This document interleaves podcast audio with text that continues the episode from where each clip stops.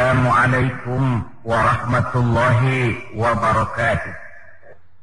بسم الله الرحمن الرحيم. الحمد لله رب العالمين.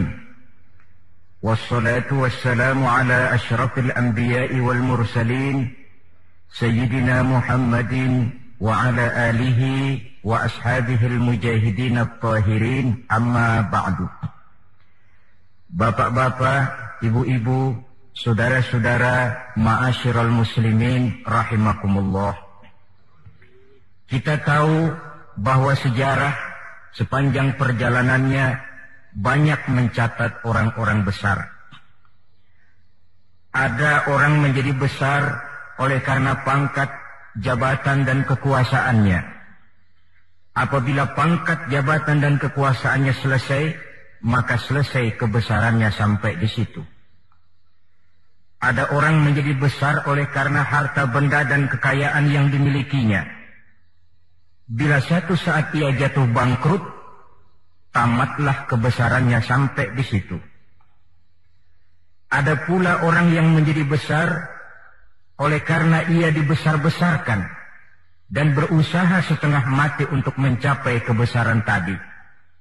Bila satu saat terjadi pergeseran nilai, masyarakat mencemoohkannya, maka kebesaran itu pun selesai sampai di situ. Adapun Rasul yang kita peringati maulidnya saat ini, beliau besar bukan lantaran pangkat jabatan dan kekuasaan. Beliau besar tidak karena harta benda dan kekayaan pun beliau menjadi besar tidak karena dibesar-besarkan oleh umatnya. Beliau besar karena dibesarkan oleh Allah subhanahu wa ta'ala. Satu kali orang sudah dibesarkan oleh Allah. Bagaimanapun usaha orang lain untuk mengecilkannya, orang itu akan tetap menjadi besar. Tetapi satu kali orang dikecilkan oleh Allah. Satu negara orang mau mengangkat dia. Kalau memang dasarnya potongan nyungsep, naik ke atas juga. Tidak ada seorang penulis pun, baik ia dalam Islam maupun dari luar Islam, jikalau mau bicara dengan jujur yang tidak mengagumi kebesaran pribadi dan martabat Rasulullah Sallallahu Alaihi Wasallam. Dalam satu kalimat yang indah, Imam Busairi di dalam kasidah burdahnya menjelaskan kepribadian beliau dengan untayan kata kal badri fi syarafin fi tarafin wal bahri fi karamin wa dahri fi himamin Rasulullah itu kata beliau tinggi martabat bagai rembulan tabah dan ulet laksana masa dermawan bak samudra luas biru membentang tabah dan ulet laksana masa. Itu sebabnya Beliau oleh Allah dijadikan figur, dijadikan model dan pola sebagai contoh bagi kehidupan umat Islam. Sehingga di dalam Al-Quran Allah menyatakan, Laqad kana lakum fi rasulillahi uswatun hasanah. Sungguh telah ada bagi kamu pada diri Rasulullah itu contoh teladan yang sangat baik. Timbul pertanyaan, mengapa Rasul menjadi contoh buat kita. Pertama, beliau menjadi contoh buat kita karena beliau manusia. Hidup dan berjuang secara manusiawi. Kalau manusia disuruh mencontoh manusia, tentu wajar. Yang tidak wajar kalau manusia disuruh mencontoh jin atau malaikat. Maka dalam ayat Quran Allah menyatakan, Laqad ja'akum rasulun min anfusikum. Sungguh telah datang kepadamu seorang rasul yang rasul itu berasal dari jenis kamu manusia. Saudara-saudara, kalau rasul yang diutus Allah itu jin atau malaikat, kemudian berhasil di dalam tugasnya, barangkali kita tidak perlu kagum. Datang rasul ke dunia ini rasulnya jin. Saya yakin satu dunia mungkin orang beriman semua. Tetapi bukan karena ikhlas dan yakin, mungkin karena ngeri sama rasulnya. Bayangkan kalau rasul jin dia turun ke alam ini, dengan segala macam tingkah polanya, mungkin orang sedunia akan menjadi beriman. Yang kedua, Rasul menjadi contoh di dalam kehidupan kita karena pribadi beliau lengkap. Artinya, jikalau kita kebetulan seorang pemimpin, beliau juga pemimpin. Jikalau kita seorang jenderal, beliau memimpin tentara di medan perang. Jikalau kita seorang kepala rumah tangga, beliau punya anak dan istri. Jikalau kita seorang guru, beliau mengajar jamaah di masjid. Jikalau kita seorang pedagang, beliau pun pedagang yang jujur. Jikalau kita seorang mubalik, beliau juga berdakwah menyampaikan Islam kepada manusia. Di dalam keseluruhannya itu tercemin uswatun hasanah. Contoh teladan yang sangat baik. Maka kehabisan alasan seorang muslim yang tidak mencontoh pribadi beliau. Oleh sebab itu ironi dan sangat kita sayangkan. Jikalau seorang muslim tahu betul sejarah kehidupan Benito Mussolini. Dia hafal sejarahnya Adolf Hitler dia tahu sejarahnya Napoleon Bonaparte. Dia hafal benar ajarannya Karl Marx, tapi dia buta terhadap hidup dan kehidupan Rasulullah Sallallahu Alaihi Wasallam.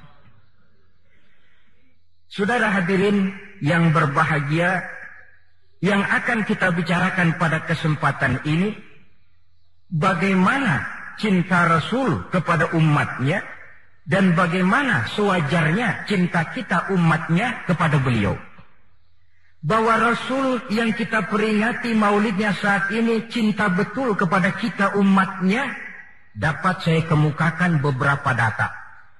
Dari sini nanti kita introspeksi. Kalau tahulah kita begitu besar cinta Rasul kepada kita, apa tidak wajar kita juga cinta kepada beliau? Kalau logika ini sudah diterima, pembicaraan pun kita lanjutkan kepada bagaimana sih sebenarnya cinta kepada Rasul itu. Bukti pertama bahwa beliau cinta kepada kita. Saudara-saudara, menurut ukuran zaman sekarang, Rasulullah itu pan hidupnya miskin. Malahan ada satu doa yang sering beliau baca. Ini kalau doa ini saya kasih saudara-saudara kira-kira mau diamalin kan? Kalau saya terus terang belum mau. Doanya begini, dan ini sering Rasul baca. Allahumma ahyini miskinan, wa tawaffani miskinan, wa hasirni yaumal qiyamah fi zumratil masakin. Ya Allah, hidupkan saya dalam keadaan miskin. Matikan saya dalam keadaan miskin, dan kumpulkan saya di akhirat nanti bersama golongan orang-orang miskin. Yang tadi sudah kadang bilang mau diamalin ini ya. Saya sudah bilang tadi saya belum tapi mau. Kita baca dalam sejarah beliau itu rumahnya kecil. Tidurnya di atas pelepah daun korma kadang-kadang sampai berbekas di pipinya. Sarapan paginya seteguk air zam-zam, sepotong roti, kadang tiga butir korma. Di tengah kemiskinannya Allah pernah menantang beliau dengan kata, walasaufa yu'tika rabbuka fatarda. Ada nggak tuh di Quran? Ada. Surah apa? Pokoknya Quran dah ya. Walasaufa yu'tika rabbuka fatarda. Allah akan memberikan kepadamu wahai Muhammad apa saja yang menyenangkan hatimu. Apa yang kamu mau ngomong saja Allah berikan. Jikalau engkau Muhammad kepengen kekuasaan yang luas, kami angkat kau menjadi raja di raja. Menjadi king of king, istilah kerennya. Jikalau kamu kepengen kaya Muhammad, itu Jabal Uhud sanggup menjadi bukit emas. Sehingga itu di dalam Barzanji diceritakan warawadat jibalu bi an takuna lahu zahaban fa'aba. Jabal Uhud menawarkan diri menjadi bukit emas, tetapi Nabi menolak. Jikalau engkau, wahai Muhammad, kepingin wanita cantik, bilang saja anak siapa. Ditawarkan semacam ini, beliau menjawab, Izan ya Rab, La arda wa wahidun min ummati finnar. Kalau memang demikian ya Allah, apa pun saja yang diberikan kepada saya, Berikanlah saya kekuasaan yang luas. Berikan saya emas sebesar Jabal Uhud. Berikan saya kekayaan yang tak ternilai sekalipun. Seluruhnya tidak akan sanggup menyenangkan hati saya. Selama saya dengar masih ada satu saja umat saya yang masuk ke dalam neraka.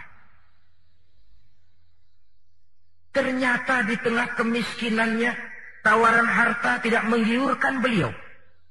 Tawaran kekuasaan tidak menggiurkan beliau. Yang difikirkan siang malam adalah keselamatan kita umatnya ini. Cuma kadang-kadang kita umatnya yang dipikirin ini seperti pepatah ada itu pepatah Prancis. Balung-balung langka dagingnya. Ditulung-tulung langka elinya.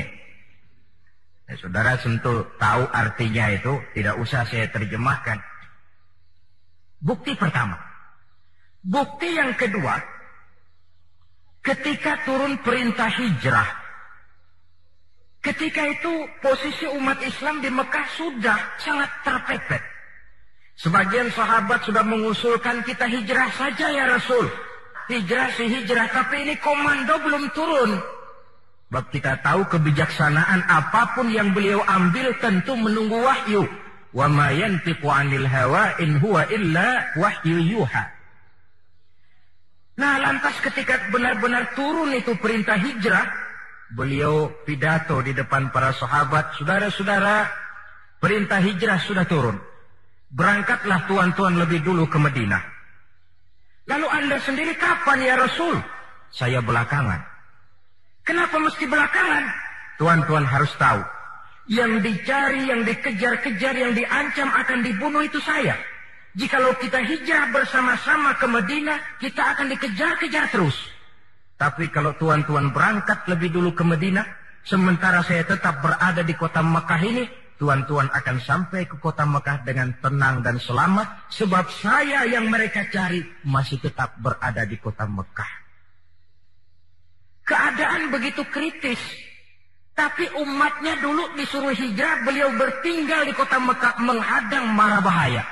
Ini rupanya pemimpin. Lebih mementingkan keselamatan orang yang dipimpinnya daripada keselamatan dirinya sendiri. Enggak mentang-mentang turun perintah hijrah terus ngepak koper. Umatnya yang disuruh berangkat dulu. Keselamatan umatnya yang dipikirkan. Cintanya kepada umatnya. Bukti yang ketiga, saudara-saudara, bahwa Rasul cinta kepada kita. Dikala beliau akan datang ajal. Hari Senin tanggal 12 Rabiul Awal seperti hari kelahirannya. Dikala itu sakit beliau sudah agak payah. Datang waktu subuh di Madinah ini, Bilal pun azan di masjid. Selesai azan, sebagian sahabat melakukan sholat sunnah qobliyah, lalu menunggu kedatangan baginda Rasul Sallallahu Alaihi Wasallam untuk mengimami sholat subuh. Lantaran ditunggu lama tidak datang, akhirnya Bilal diutus menjemput baginda Rasul. Ketika sampai di rumah, beliau berkata Bilal, Sakitku sudah agak payah ini. Rasa-rasanya tak kuat lagi aku jadi imam. Kau kembalilah ke masjid, sampaikan ini kepada semua sahabat dan minta kesediaan Abu Bakar menjadi imam. Bilal dengan muka sedih dan air mata berurai membasahi pipi, berangkatlah ke masjid. Saudara-saudara, baginda Rasul sudah tidak kuat lagi mengimami sholat. Beliau perintah Abu Bakar untuk menjadi imam. Kata Abu Bakar, saya tidak mau jadi imam kalau baginda Rasul masih hidup. Ini termasuk akhlak, etika para sahabat. Akhirnya satu masjid nangis semua. Sholat subuh belum nangis. Sampai tangisan itu kedengaran ke rumah Nabi. Beliau berkata kepada putrinya Fatimah, coba kau lihat kenapa orang di masjid nangis. Setelah Fatimah kembali lapor, Abah, mereka sedih karena sadar bahwa saat berpisah sudah hampir datang. Kalau begitu, suruhlah Bilal kemari. Datang Bilal di papah Rasul berangkat juga ke masjid mengimami sholat. Sholatnya ringkas. karena beliau sakit. Dan memang beliau juga mengajarkan Iza amma ahadukumun nas falyukhaffif. Kalau kamu jadi imam, ringankan sholatmu. Kalau jadi imam, jangan panjang-panjang. Sebab apa? Di belakang kamu, yang jadi makmum itu orangnya tidak sama semua. Ada orang tua yang diri saja sudah payah. Ada orang yang punya penyakit darah tinggi, kalau sujud kelamaan kepalanya ngebet. Ada yang habis sholat janji mau terima duit, kakinya sudah gatal kepengen pulang. Kalau jadi imam jangan lama-lama kata Rasul. Tetapi kalau kamu sholat sendirian, falyutawil masya'a, persilakan sepanjang yang menurut kamu mau. Jangan mentang-mentang sudah dipilih jadi imam, overacting. Jadi imam sholat isya, rekaat pertama selesai fatihah, surah Baqarah. Rekaat kedua selesai Fatihah surah Yasin. Namanya makmum tidak punya alternatif, tidak punya pilihan, ikut sih ikut. Tapi kan hatinya kan ngedumel. Hmm, paling sekali ini doang dah gua sembahyang di sini. Besok nggak bakalan gua balik lagi. Kenapa? Imam nggak tahu diri. Jadi bahasa lain, kalau dalam bahasa sosial ini, imam harus ngerti aspirasi makmum. Pemimpin mesti tahu kehendak orang yang dipimpinnya. Kalau tidak, yang akan timbul pasti partisipasi semu. Yang saya khawatir, kalau makmum dipaksa mengikuti maunya imam, yang akan makin subur ialah timbulnya mental-mental munafik. Manis jika berhadapan, balik belakang lain bicara pandai bermain minyak di atas air, tapi pada gilirannya menggunting dalam lipatan, menjegal kawan seiring. Sopannya kayak belangkon, depan rata, belakang ngepelin. Tentu kan tidak enak timbul partisipasi yang semacam ini. Selesai sholat, baginda Rasul bangun. Lalu pidato singkat di depan para sahabat, saudara-saudara, rasa-rasanya saat berpisah sudah akan datang lama kita bergaul, tentu sedikit banyak terjadi kesalahan yang saya lakukan. Maka barang siapa yang pernah saya pukul tanpa saya sengaja, balaslah sekarang. Barang siapa yang hartanya pernah saya ambil tanpa alasan yang hak, silahkan dia tuntut dari saya. Mana ada pemimpin menjelang wafat ini minta dipukul oleh umatnya. Kening suasana, sahabat terfekur semua, berurai air mata. Di dalam keheningan yang demikian rupa, tiba-tiba seorang sahabat bangkit. Saya ya Rasul. Ada apa? Sahabat itu namanya Sawad. Sesuai dengan namanya, orangnya rada hitam. Ya Rasul, dalam satu peperangan, Tuhan mau mecut onta. Tuhan sih mungkin nggak lihat bahwa saya di belakang onta itu. Saya kena pecut. Jadi bagaimana? Ya saya nuntut balas dong. Ini sahabat yang lain jengkel nih sahabat gila juga. Orang sudah mau berpisah begini masih nuntut balas. Baik sahabat. Uh, Umar, tolong ambilkan cambuk. Sayyidina Umar sambil nyerahin cambuk. Sahabat, kalau bahasa kita buat talangin aja dah. Gak usah Rasul, saya saja yang kau cambuk. Kata Nabi Umar, biar dia kena cambuk saya, biar dia balas saya. Silakan sahabat. Ya Rasul, apa lagi? Waktu saya kena cambuk tuan, saya nggak pakai baju. Jadi biar seri dong. Tuan buka lah baju tuan. Baik, Rasul buka bajunya. Ketika baju sudah dibuka, sawat buang cambuk itu. Dia berlari merangkul badan Rasul seerat-eratnya. Sampai sebagian sahabat makin bingung. Ini apa maunya sawat? Ya Rasulullah, saya tahu sebentar lagi kita akan berpisah. Saya tidak tahu apa di akhirat nanti kita bisa kumpul. Kalau saya untung masuk sorga, mungkin kelas saya di sorga lain dengan kelas Tuhan. Itu kalau saya ke sorga. Kalau saya nggak ke sorga, sudah terang kita nggak akan ketemu. Maka sebelum saya berpisah dengan Tuhan, saya kepengen kulit badan saya yang hina ini bersentuhan dengan kulit badan Tuhan yang mulia. Kalau saya nggak akal-akalin begitu, Tuhan nggak bakalan buka baju katanya. Oh, rupanya itu yang dimaui sawat. Sehingga Rasul dalam keharuannya beliau berkata, siapa yang ingin ingin melihat contoh salah seorang penduduk sorga, lihatlah sawad ini, karena dia cinta benar kepada saya. Setelah itu beliau kembali ke rumahnya. berkata kepada putrinya Fatimah, kalau ada tamu bilang Abah sudah tidak bisa terima tamu. Baik Abah. Sementara Allah memerintahkan malaikat maut datang, eh malaikat maut turun kau ke alam, ambil roh kekasihku Muhammad. Turun malaikat maut dalam bentuk manusia.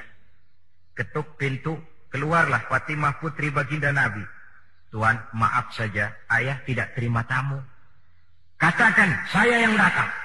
Melihat roman muka orang ini, Fatimah gemetar seluruh badannya, lalu kembali kepada ayahnya, ayah, ada tamu, saya bilang ayah tidak terima tamu. Dia malah berkata, katakan saya yang datang, melihat roman mukanya, gemetar seluruh tubuh saya. Hebat orang ini. Siapa sih ayah? Baginda senyum, Fatimah. Kau tahu siapa yang datang? Tidak tahu ayah.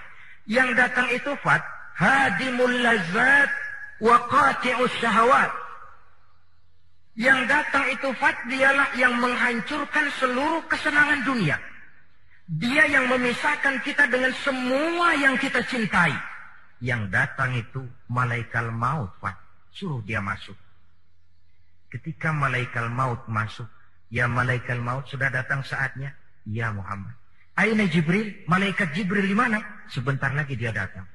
Ketika turun malaikat Jibril baginda Nabi bertanya, "Akhbirni ya Jibril, mali indallahi minal karamah." Wahai Jibril, tolong beritahu saya. Kalau sebentar saya menghadap Allah, kehormatan apa yang diberikan Allah kepada saya? Tidak usah khawatir Muhammad kata malaikat Jibril. Sama qad futihat wal malaikatu saffu sufufan yantaziruna li ruhik. Pintu langit sudah dibuka. Malaikat sudah berbaris menunggu kedatangan rohmu yang suci. Alhamdulillah. Kalau itu, itu saya ya? Iya. Kalau umat saya bagaimana Jibril? Umat saya. Umatmu, iya. Umatmu juga jangan khawatir Muhammad. Allah sudah memberikan fasilitas kata Allah ini haramtul jannata ala sairil umam hatta tadkhulaha ummatuka. Surga ku haramkan buat seluruh umat kecuali kalau umatmu Muhammad sudah masuk ke dalamnya. Ini fasilitas. Jadi sungguh pun kita umat terbelakang menurut abjad tapi disuruh diberi fasilitas masuk surga lebih dahulu ketimbang umat-umat yang lain. Alhamdulillah kalau begitu legalah saya kata Nabi. Mari malaikat maut persilahkan saya ikhlas. Lalu diambillah ruh beliau perlahan-lahan naik ruh itu ke lutut, ke pusat, ke dada sampai ruh di tenggorokan. Fatimah dekatkan telinganya ke bibir ayahandanya yang mulia itu. Suara terakhir yang sempat direkam oleh Sayyidatuna Fatimah bisikan terakhir menjelang wafat tiga kalimat as-salah as-salah. An-nisa ittaqun nisa ummati ummati. Dengan kata-kata itu beliau kembali menghadap Allah. Salat jaga salat wanita lindungi kaum wanita. Umatku umatku itu kalimat terakhir yang beliau ucapkan. Kita umatnya yang disebut. Manalah di dunia ini pemimpin yang sempat nyebut umatnya di kala mau ajal. Napoleon Bonaparte singa daratan Eropa luas kekuasaannya. Di kala mau wafat dia tidak sempat nyebut bangsanya, bangsa Prancis. Yang sering dia sebut Margaret Josephine, Margaret Josephine, gacoannya. Adolf Hitler gagah perkasa.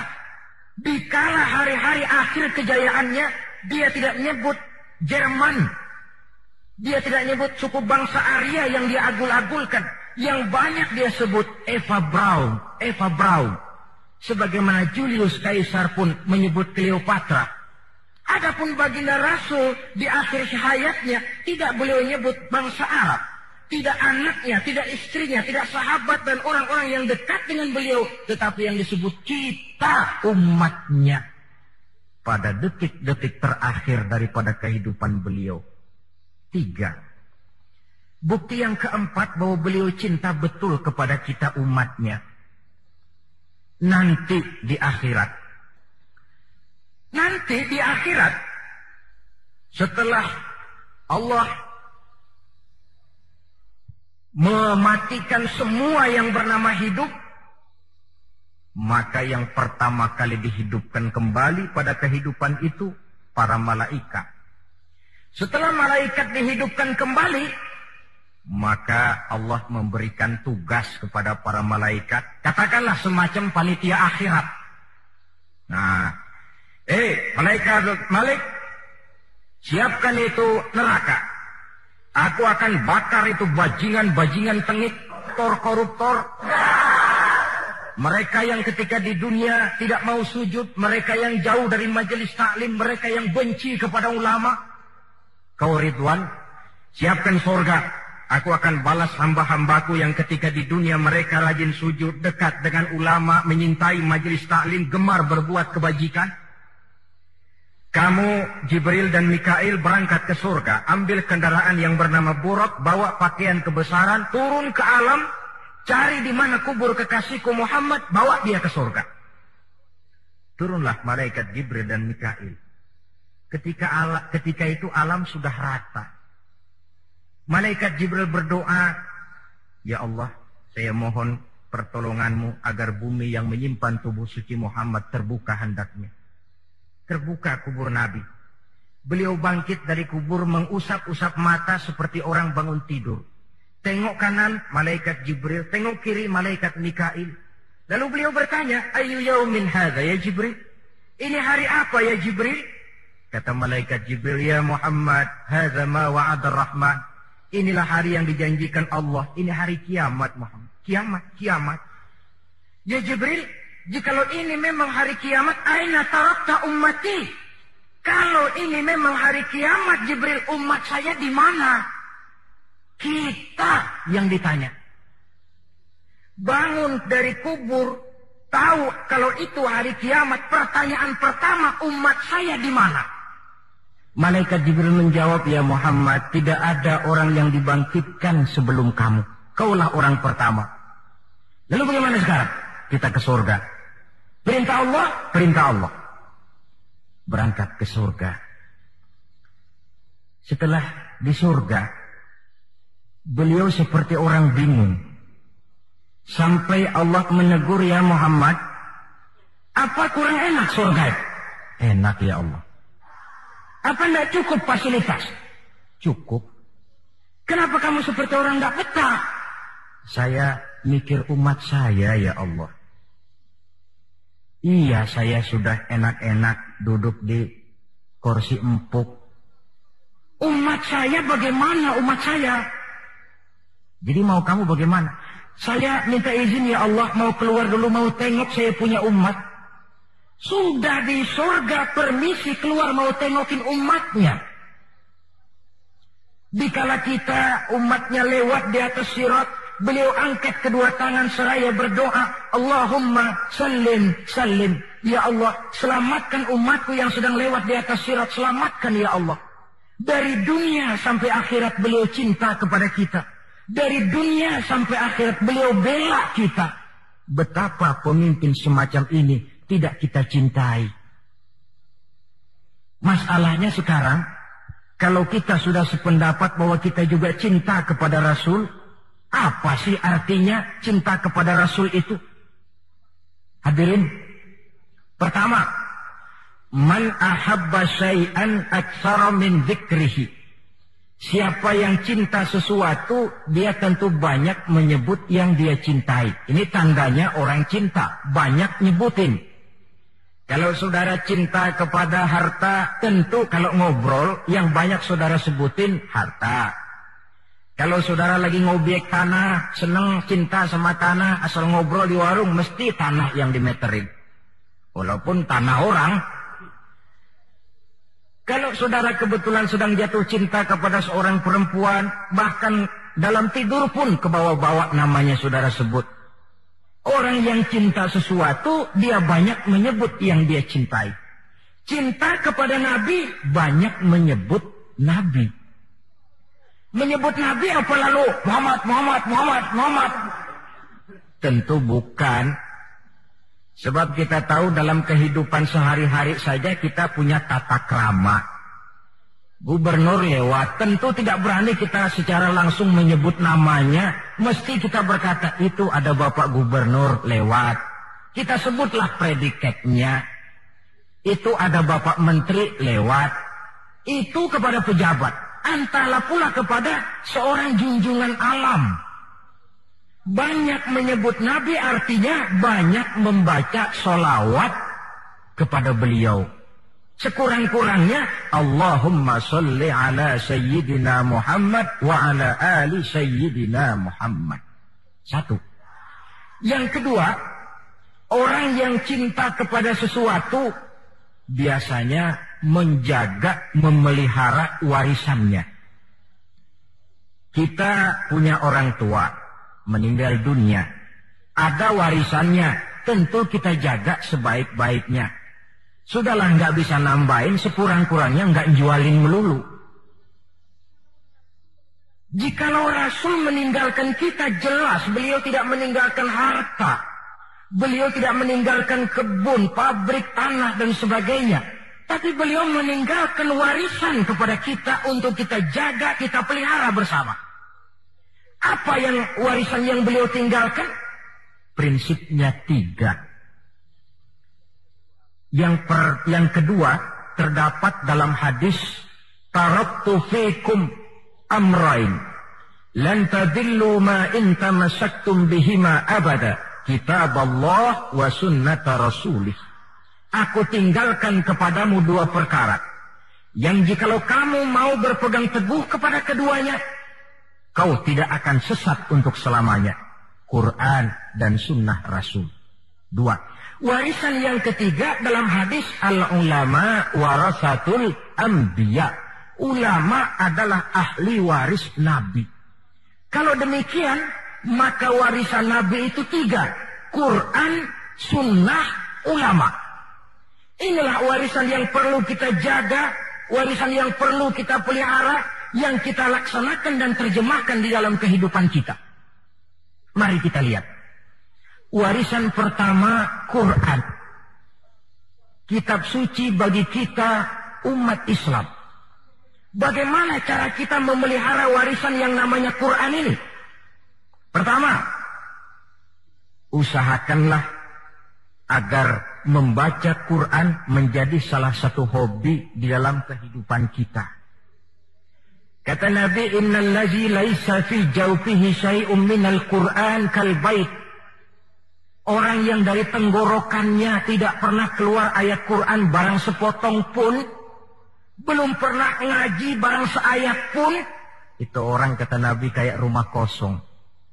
Rumah biar bagus, potongan Spanyol, gede, mahal, kalau kosong kan angker. Kuntilanak, tuyul, memedik, betah di situ. Dan oleh karena Quran ini produk Allah dibaca dalam segala keadaan pantas. Di gubuk reot di pinggir kali ada orang baca Quran pantas. Di rumah mewah ada yang baca Quran cocok. Kemudian orang sedih baca Quran terhibur. Orang gembira baca Quran tidak menjadi lupa diri. Di istana ada yang baca Quran pantas. Di depan kubur ada yang baca Quran pantas. Orang kawin dibacakan Quran bagus. Orang mati dibacakan Quran juga cocok. Lantaran dia produk Allah. Setelah membacanya, lalu meningkatkan kepada tahapan yang kedua. Mencoba memahami isinya. Lewat segala kesempatan yang memang mungkin. Entahlah dengan jalan mengaji, tukar pikiran, diskusi, banyak membaca, tetapi tentu dengan catatan bahwa kita memahami Al-Quran ini tidak bisa mengandalkan kemampuan intelektual semata-mata. Seperti yang banyak gejalanya terjadi di zaman sekarang ini. Di mana orang mencoba menggali hakikat Quran dengan mengandalkan kemampuan intelektualnya. Kadang-kadang bahasa Arab saja nggak ngerti. Dia gali Quran cuma sekedar lewat terjemahannya. Yang saya khawatir akan timbul kecenderungan di mana orang mikir dulu baru nyari ayat. Akhirnya ayat Quran dicocok-cocokin sama pikirannya. Bukan ada ayat dipikirin, tapi malah mikir dulu baru mencari ayat. Saudara hadirin, munculnya pesantren-pesantren kilat dalam upaya memahami Islam. Secara pribadi saya bersyukur, merasa gembira, tetapi yang saya sayangkan jikalau dengan pesantren kilat itu lalu merasa bahwa diri sudah cukup.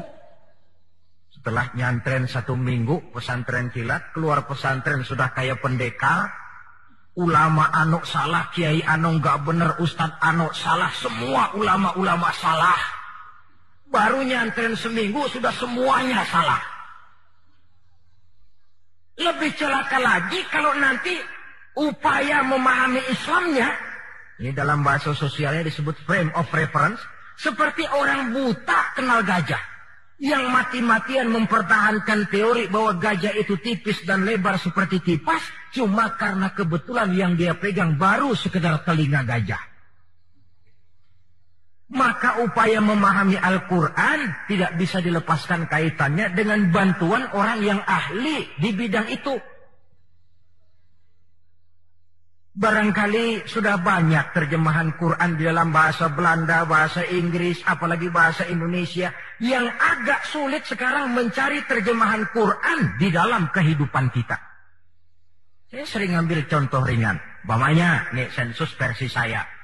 Konon kabarnya, menurut kata yang empunya cerita, penduduk Indonesia ini 90% beragama Islam. Betul kan? Kalau saya numpang tanya, dari jumlah 90% ini, berapa persen yang bisa baca Quran? Kira-kira ada nggak separuhnya? Rasanya nggak ada. 30 persen? 20 persen ada ya? 20 persen adalah, kurang-kurang dikit sama kawan jadilah 20 persen. Dari jumlah 20 persen yang bisa baca Quran, Numpang tanya lagi, berapa persen yang bisa baca dan tahu artinya? Ada lima persen? Saya kira adalah lima persen berikut santri-santri yang di pondok pesantren itu.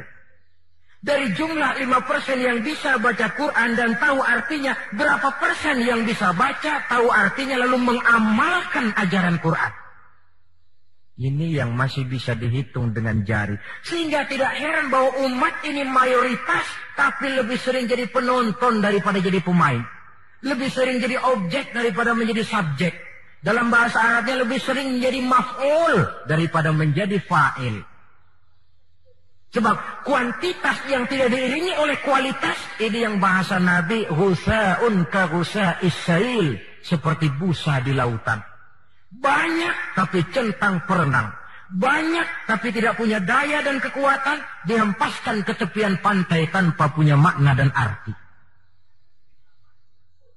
Kadang kita baca Quran, tapi sementara di pihak lain kita juga yang menginjak-injak isinya. Kita baca ayat wa ahallallahu al-bai'a wa harrama riba. Allah halalkan jual beli, Allah haramkan riba, tapi renten ditelan terus. Kita baca ayat wa kasimu bihablillahi jami'an wa la tafarraqu. Berpegang teguhlah kepada tali Allah, jangan kamu bercerai-berai, tetapi sesama muslim main pelotot-pelototan jalan terus. Yang kita baca kadang-kadang, kita juga yang menginjak-injaknya. Ini warisan pertama Al-Quran. Warisan yang kedua sunnah Rasulullah Sallallahu Alaihi Wasallam. Yang di antara fungsinya menjelaskan apa yang oleh Al-Quran tidak dijelaskan dalam bentuk detail. Quran misalnya cuma mengatakan akimis sholat, dirikan sholat. Bagaimana cara sholat? Tidak ada dalam Quran. Bahwa sholat mesti takbiratul ihram, mesti tahiyat, mesti ruku duduk di antara dua sujud. Tidak ada dalam Quran. Yang menjelaskan itu semua sunnah. Quran cuma menjelaskan wa atimul hajja wal umrata lillah. Laksanakan haji dan umrah karena Allah. Bagaimana manasik haji? Bagaimana jumrah? Bagaimana tawaf? Bagaimana sa'i? Tidak ada dalam Quran. Sunnah jelaskan semua itu. Nah, untuk memahami Quran dan Sunnah, jalan apa yang kita tempuh? Jalan melalui warisan yang ketiga, yaitu para ulama. Diakui atau tidak, kita hutang jasa kepada para ulama. Yang dengan tekun, Dari musola ke musola, dari pesantren ke pesantren, dari pengajian ke pengajian, membimbing, menjaga dan memelihara umat ini. Mereka tidak digaji, mereka pun tidak mendapat beras, hidup pun kadang-kadang miskin. Tapi lantaran panggilan moral menjaga, memelihara, membentengi akidah umat ini. Bersyukur kita bangsa Indonesia punya ulama dan punya umara Kedua-duanya penting, kedua-duanya berjasa, kedua-duanya membangun.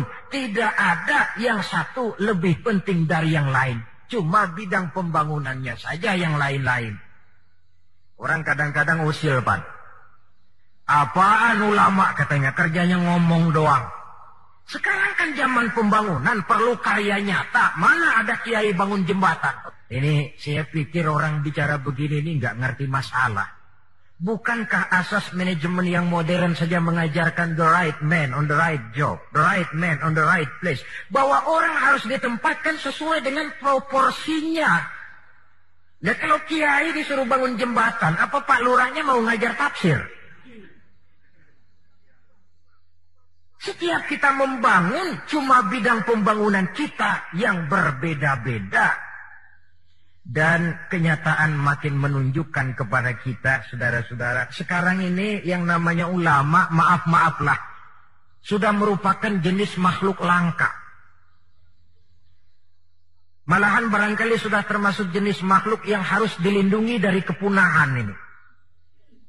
Dan mencetak sarjana lebih gampang ketimbang mencetak kiai. Saudara mau jadi sarjana, taruh sekolah 22 tahun dah.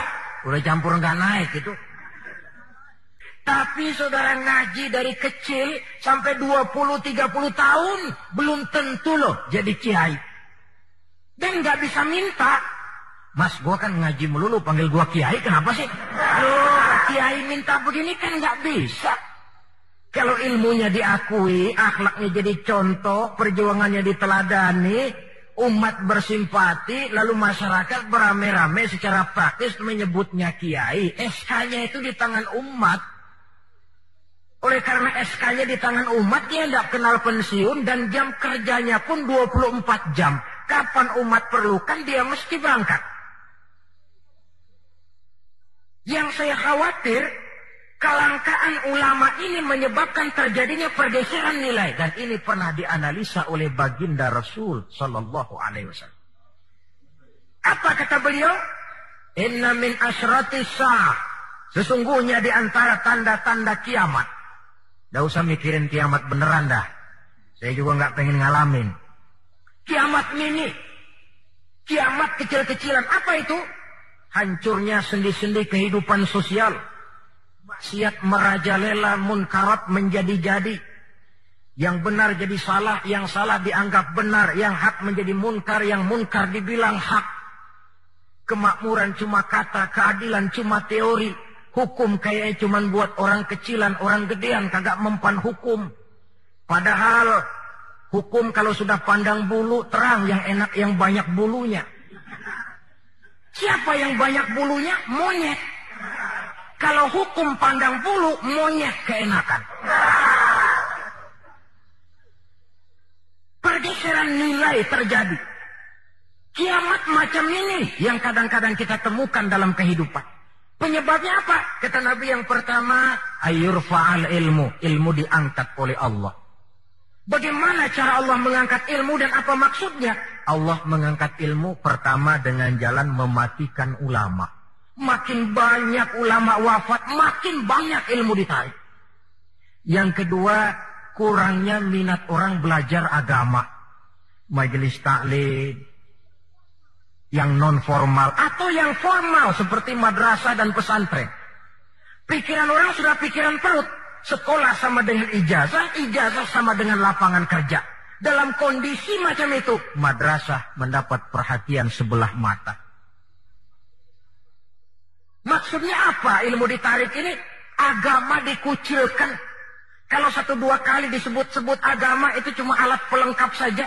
Agama cuma pidato, agama cuma seminar, agama cuma kongres, agama cuma muktamar.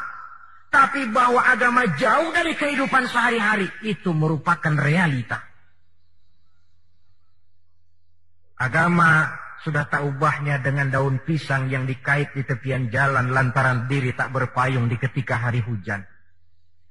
Dan manakala hujan usailah sudah, daun itu pun dicampakkan di tepi jalan, diinjak pula orang nan lalu.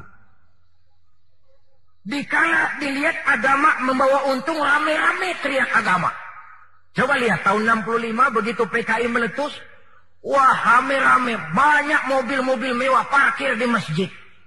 Begitu keadaan aman, cuman sepeda butut yang ketinggalan di depan masjid.